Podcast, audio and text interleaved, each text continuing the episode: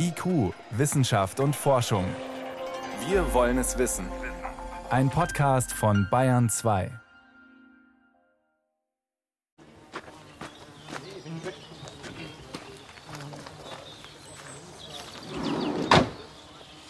Ein altes Militärgelände nahe Münster.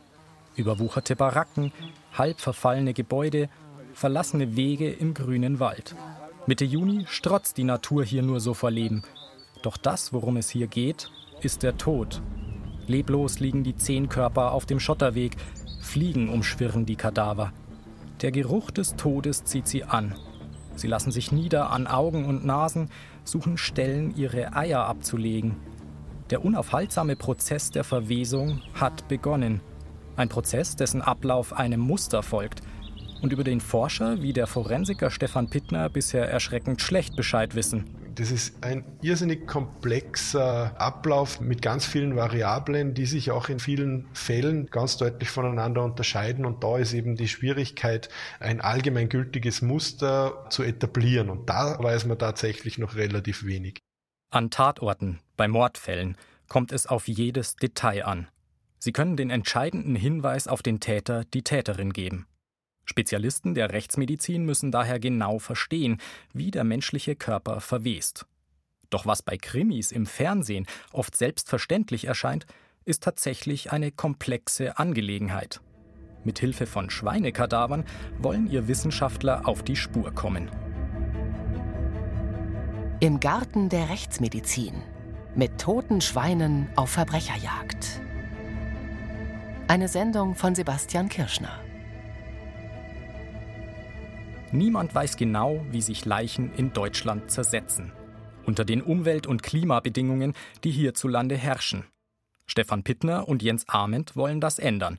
Der eine ist Humanbiologe der Gerichtsmedizin in Salzburg, der andere Spezialist für Insektenkunde am Frankfurter Institut für Rechtsmedizin. Wir legen hier Schweinekadaver aus. Eine Gruppe kommt in Zelte, die andere Gruppe wird im Freien platziert. Und wir wollen schauen, ob die Verwesung dieser Kadaver unterschiedlich vonstatten geht. Unterschiedlich schnell zum Beispiel passiert, weil im Zelt es eventuell feuchter ist, eine höhere Luftfeuchtigkeit also herrscht, höhere Temperaturen. Vielleicht sind diese Tiere in den Zelten nicht so einfach für Insekten zu erreichen, die ja auch wichtig bei der Verwesung sind. Kapitel 1 Schweine Stellvertreter für den Menschen. Tote, die über Tage oder Wochen im Freien oder in Zelten liegen. Szenarien, wie sie bei echten Kriminalfällen immer wieder vorkommen. Etwa 10 Prozent der Leichen, die Jens Ament jährlich in Frankfurt obduziert, sind von Insekten befallen. Dass dabei auch die Kriminalpolizei ermittelt, kommt bundesweit in 20 bis 30 Fällen pro Jahr vor, schätzt der kahlköpfige Rechtsmediziner, während er mit Stefan Pittner die Schweine für das Experiment markiert. Fünf von ihnen kommen in Zelte, fünf weitere werden im Freien verwesen. Mit dem ungewöhnlichen Versuch wollen die Wissenschaftler belastbare Daten über den Verwesungsprozess gewinnen. Die sind wichtig, um zum Beispiel den Todeszeitpunkt einzugrenzen. Mit ihm stehen und fallen Alibis bei Mordfällen. Deswegen suchen wir auch nach anderen Parametern, wie zum Beispiel, was hier mein Kollege gerade macht, Degradation von Muskelgewebe, Proteine, die entsprechend sich abbauen im Laufe der Verwesung.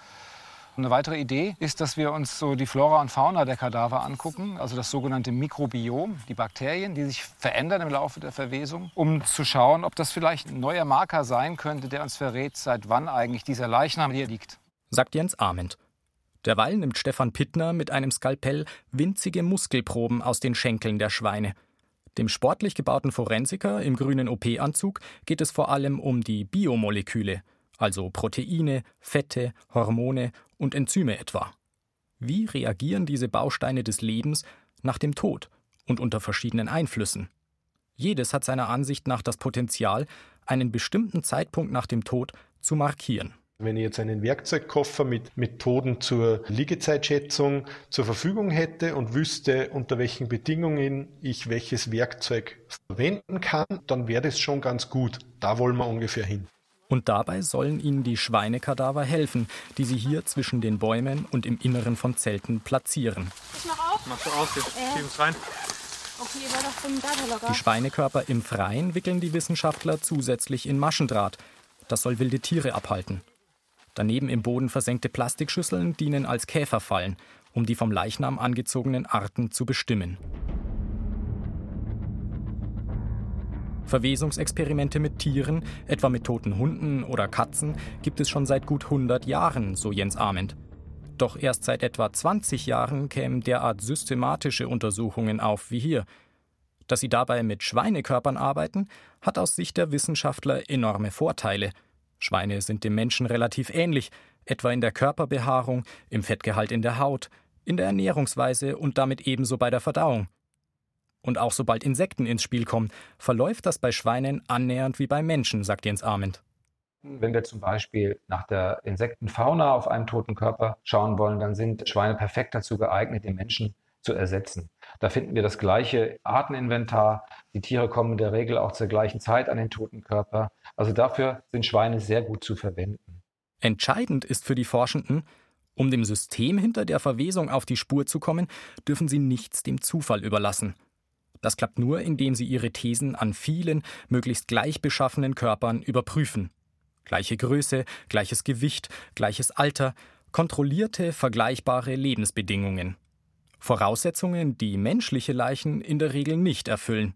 Aber auch wenn die Schweine nur als Behelf dienen, um die Prozesse beim Menschen zu erforschen, Jens Arment kann kaum erwarten, was die nächsten Tage und Wochen bringen. Das, was wir hier machen, wird ja so in der Form zum ersten Mal gemacht. Und deswegen bin ich schon ziemlich gespannt.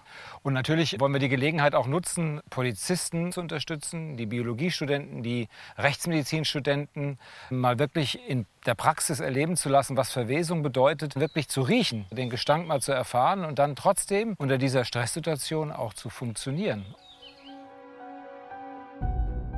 Kapitel 2 Verwesung.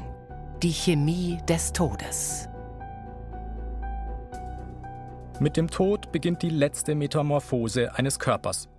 Auch wenn die meisten dabei von Verwesung sprechen, eigentlich handelt es sich um verschiedene Stadien des Leichenabbaus. Die Verwesung ist nur eines davon und nicht mal das erste.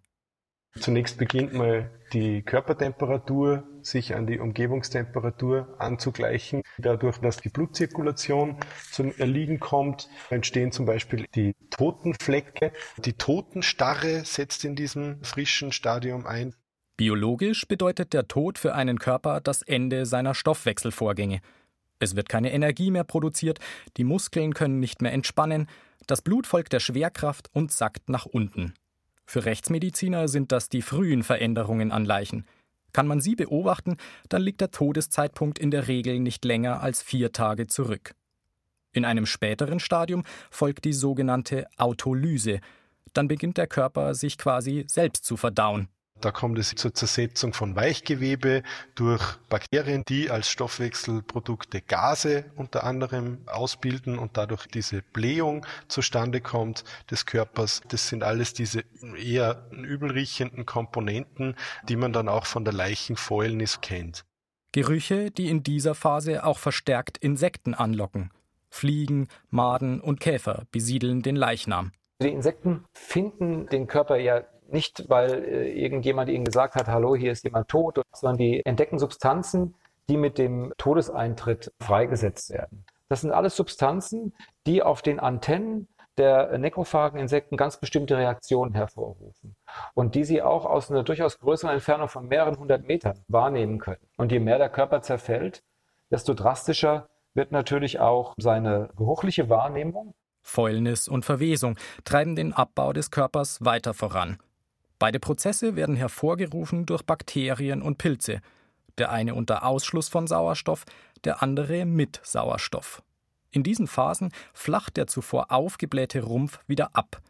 Die Körperdecke wird brüchig und kollabiert. Leichenflüssigkeit tritt aus. In der Folge beginnt der Körper auszutrocknen, die ersten Knochen treten hervor. Alle diese Vorgänge liefern Hinweise darauf, wie viel Zeit seit dem Tod vergangen ist. Trotzdem können Spezialisten die Zeit oft nur grob schätzen. Denn wie eine Studie im Fachmagazin PLOS ONE aus dem Jahr 2020 zeigt, fehlt es häufig an Vergleichsdaten, um die Zeit weiter einzugrenzen.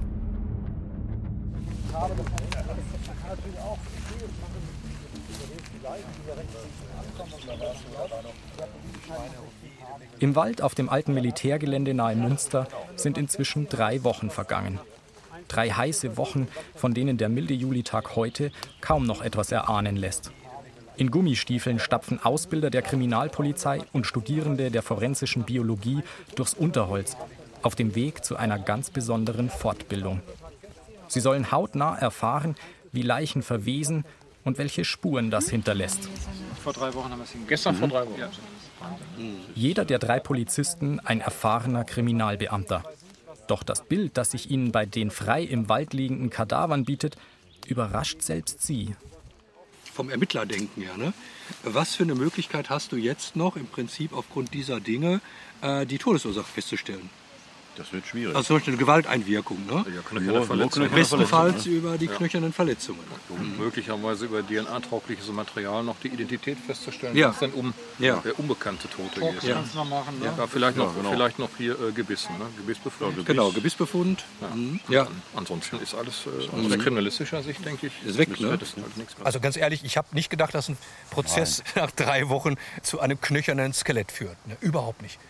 Also das ist für mich überhaupt nicht nachvollziehbar. Auch schon zusammengefallen, das Skelett. Ne? Ja, Nein, und das ja- sind ja wie gesagt 30 bis 37 Kilo. Das muss man sich mal vorstellen. Auf einen Menschen übertragen bedeutet das für uns, für den Ermittler, ich habe nicht viel Zeit, um Spuren beweissicher zu erheben. sagt etwa Polizeidirektor Klaus-Peter Schuch.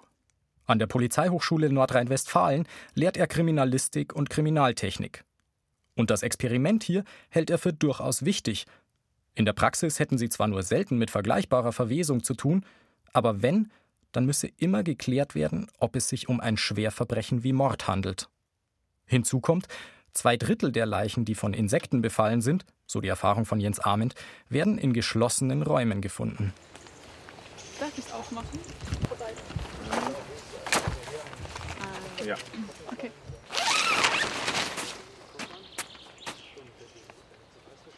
Wo von den Schweinen im Freien kaum mehr als ein Häufchen Knochen und braun verfärbter Boden übrig sind, da zeigt sich in den Zelten eine ganz andere Situation.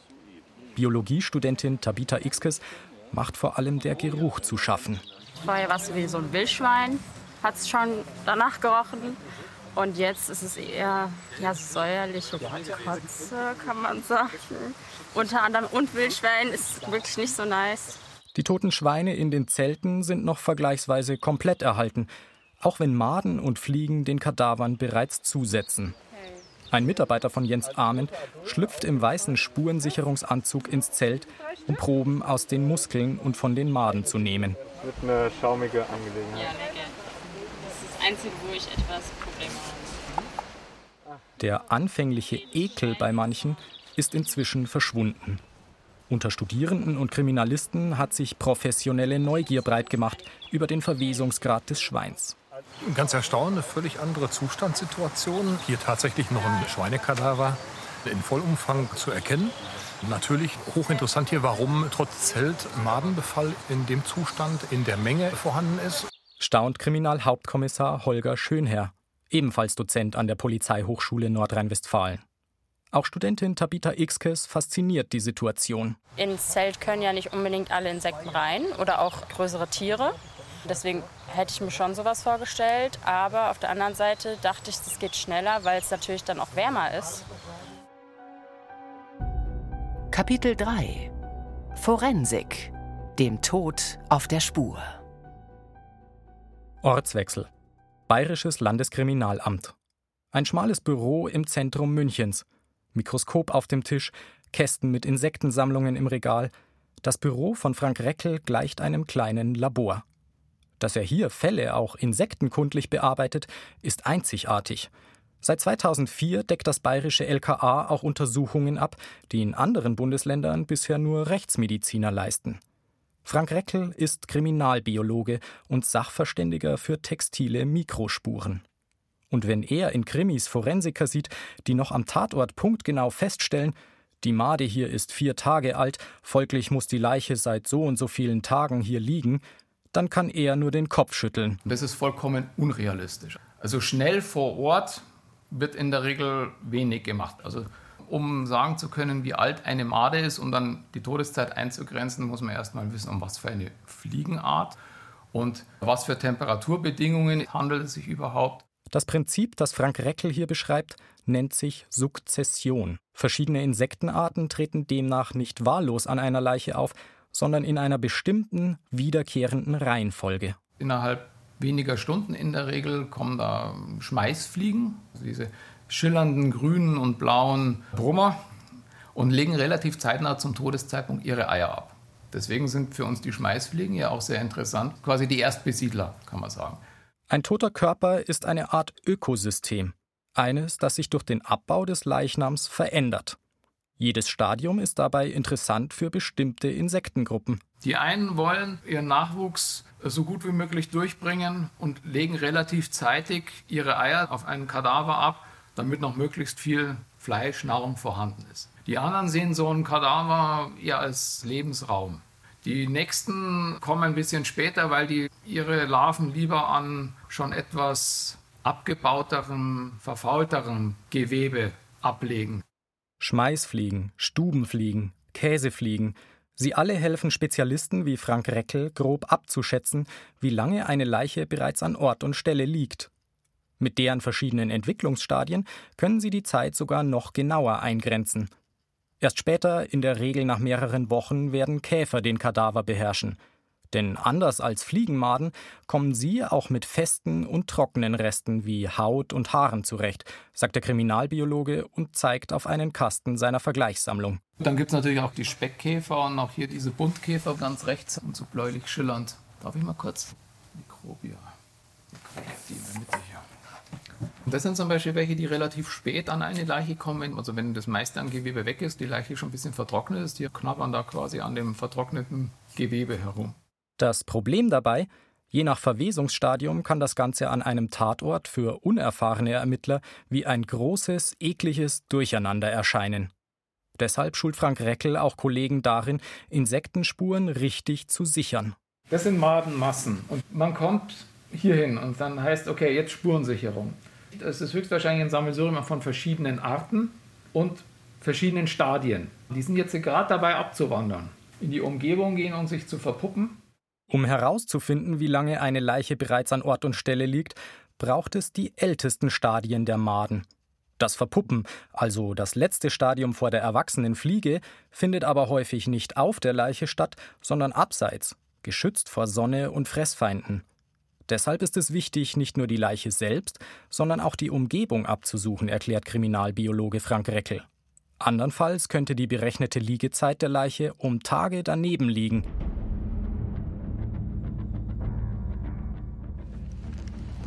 Ja, was sieht man denn hier? Guck mal.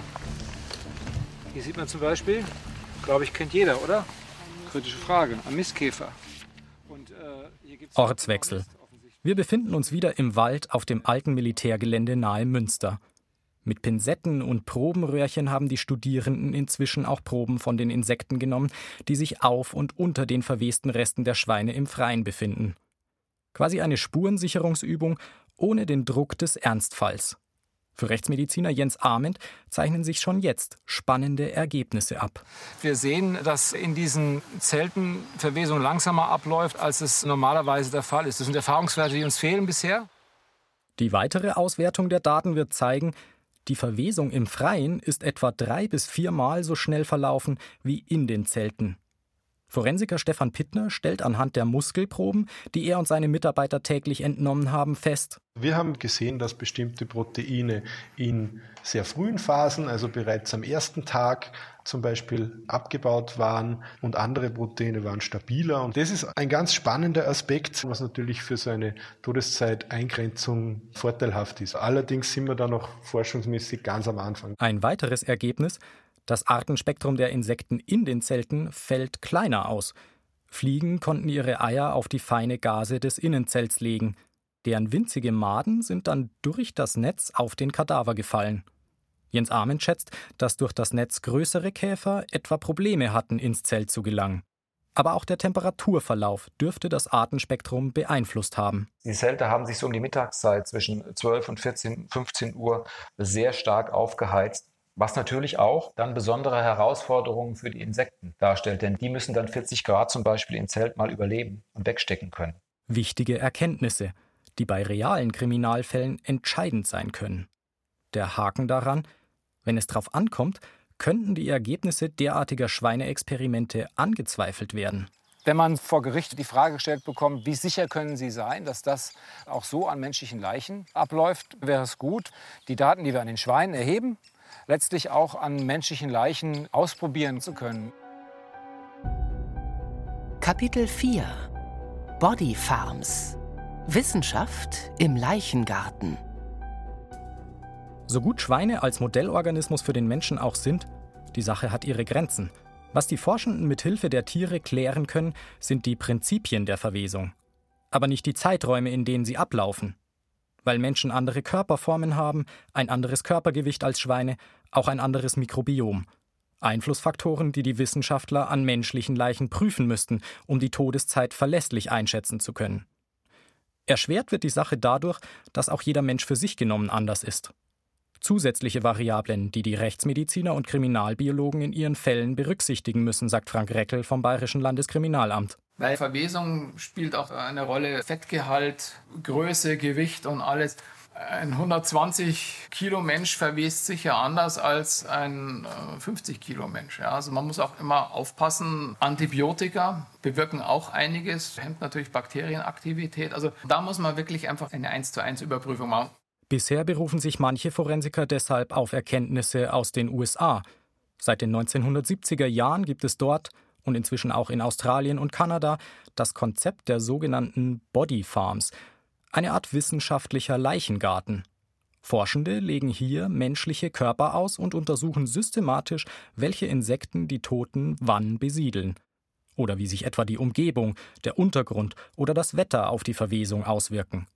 Das Problem in Europa? Es gibt so eine schon in Amsterdam auf dem Gelände des Universitätskrankenhauses.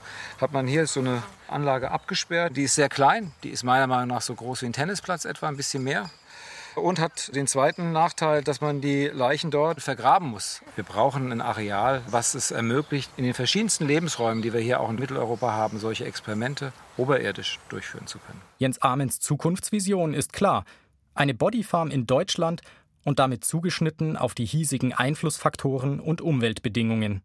Auch den Ermittlern ist bewusst, die Ergebnisse des Experiments hier sind nicht völlig auf den Menschen übertragbar. Was den Kriminalisten interessiert, ist natürlich nicht der Verwesungsprozess eines Schweines, sondern der Verwesungsprozess eines Menschen. Sagt etwa Hermann Friese. Lange Jahre hat er die Mordkommission in Recklinghausen geleitet und war zuständig für Sexual- und Gewaltdelikte. Und nicht nur deshalb findet der erfahrene Ermittler die Idee einer Bodyfarm in Deutschland sehr interessant. Das Problem, was besteht, wenn jemand an einen echten Leichenfundort kommt, dann können ihm Fehler unterlaufen. Und wenn er hier trainieren könnte, dann wird er in der Praxis, also am wirklichen Kapitaltatort, weniger Fehler machen. Und damit echte Mordfälle besser aufklären. Auch Holger Schönherr sieht viele Vorteile bei einer Bodyfarm, um Polizisten und Spurensicherer auszubilden. Ich kann natürlich auf Bücher zurückgreifen, darin befinden sich Bilder, ich kann auf Videos zurückgreifen. Aber letztendlich dieses Medium hier live vor Ort, mal selber zu sehen, wie Madenbefall aussieht, wie die Verwesungsprozesse aussehen, wie sich so ein Tatort insgesamt anfühlt, mit Gerüchen, mit Umwelteinflüssen etc. Das ist letztendlich theoretisch nicht abbildbar. Doch woran scheitert eine Bodyfarm in Deutschland? Ethische Bedenken in der Bevölkerung, rechtliche Hürden wie etwa Bestattungsgesetze. Für das alles gäbe es aus Sicht von Rechtsmediziner Jens Ament Lösungen. Sogar Grundstücke und Körperspenden hat er schon angeboten bekommen. Und dennoch. Das Thema Bodyfarm, das klappt noch nicht, weil ich zwar immer wieder Interessensbekundungen höre, aber letztlich dann trotzdem am Ende alleine bin, um das zu organisieren. Das heißt, wir müssten eigentlich es schaffen, aus diesem Interesse, aus dieser Willensbekundung auch wirklich ein Engagement rauszubekommen. Ein Engagement, bei dem Wissenschaftler, Polizei und Justiz an einem Strang ziehen. Doch bis es soweit ist, müssen sich Verwesungsforscher in Deutschland erst einmal weiter mit Schweinekadavern behelfen. Sie hörten IQ, Wissenschaft und Forschung. Heute mit dem Thema Im Garten der Rechtsmedizin mit toten Schweinen auf Verbrecherjagd. Eine Sendung von Sebastian Kirschner. Redaktion Simon Sachseder.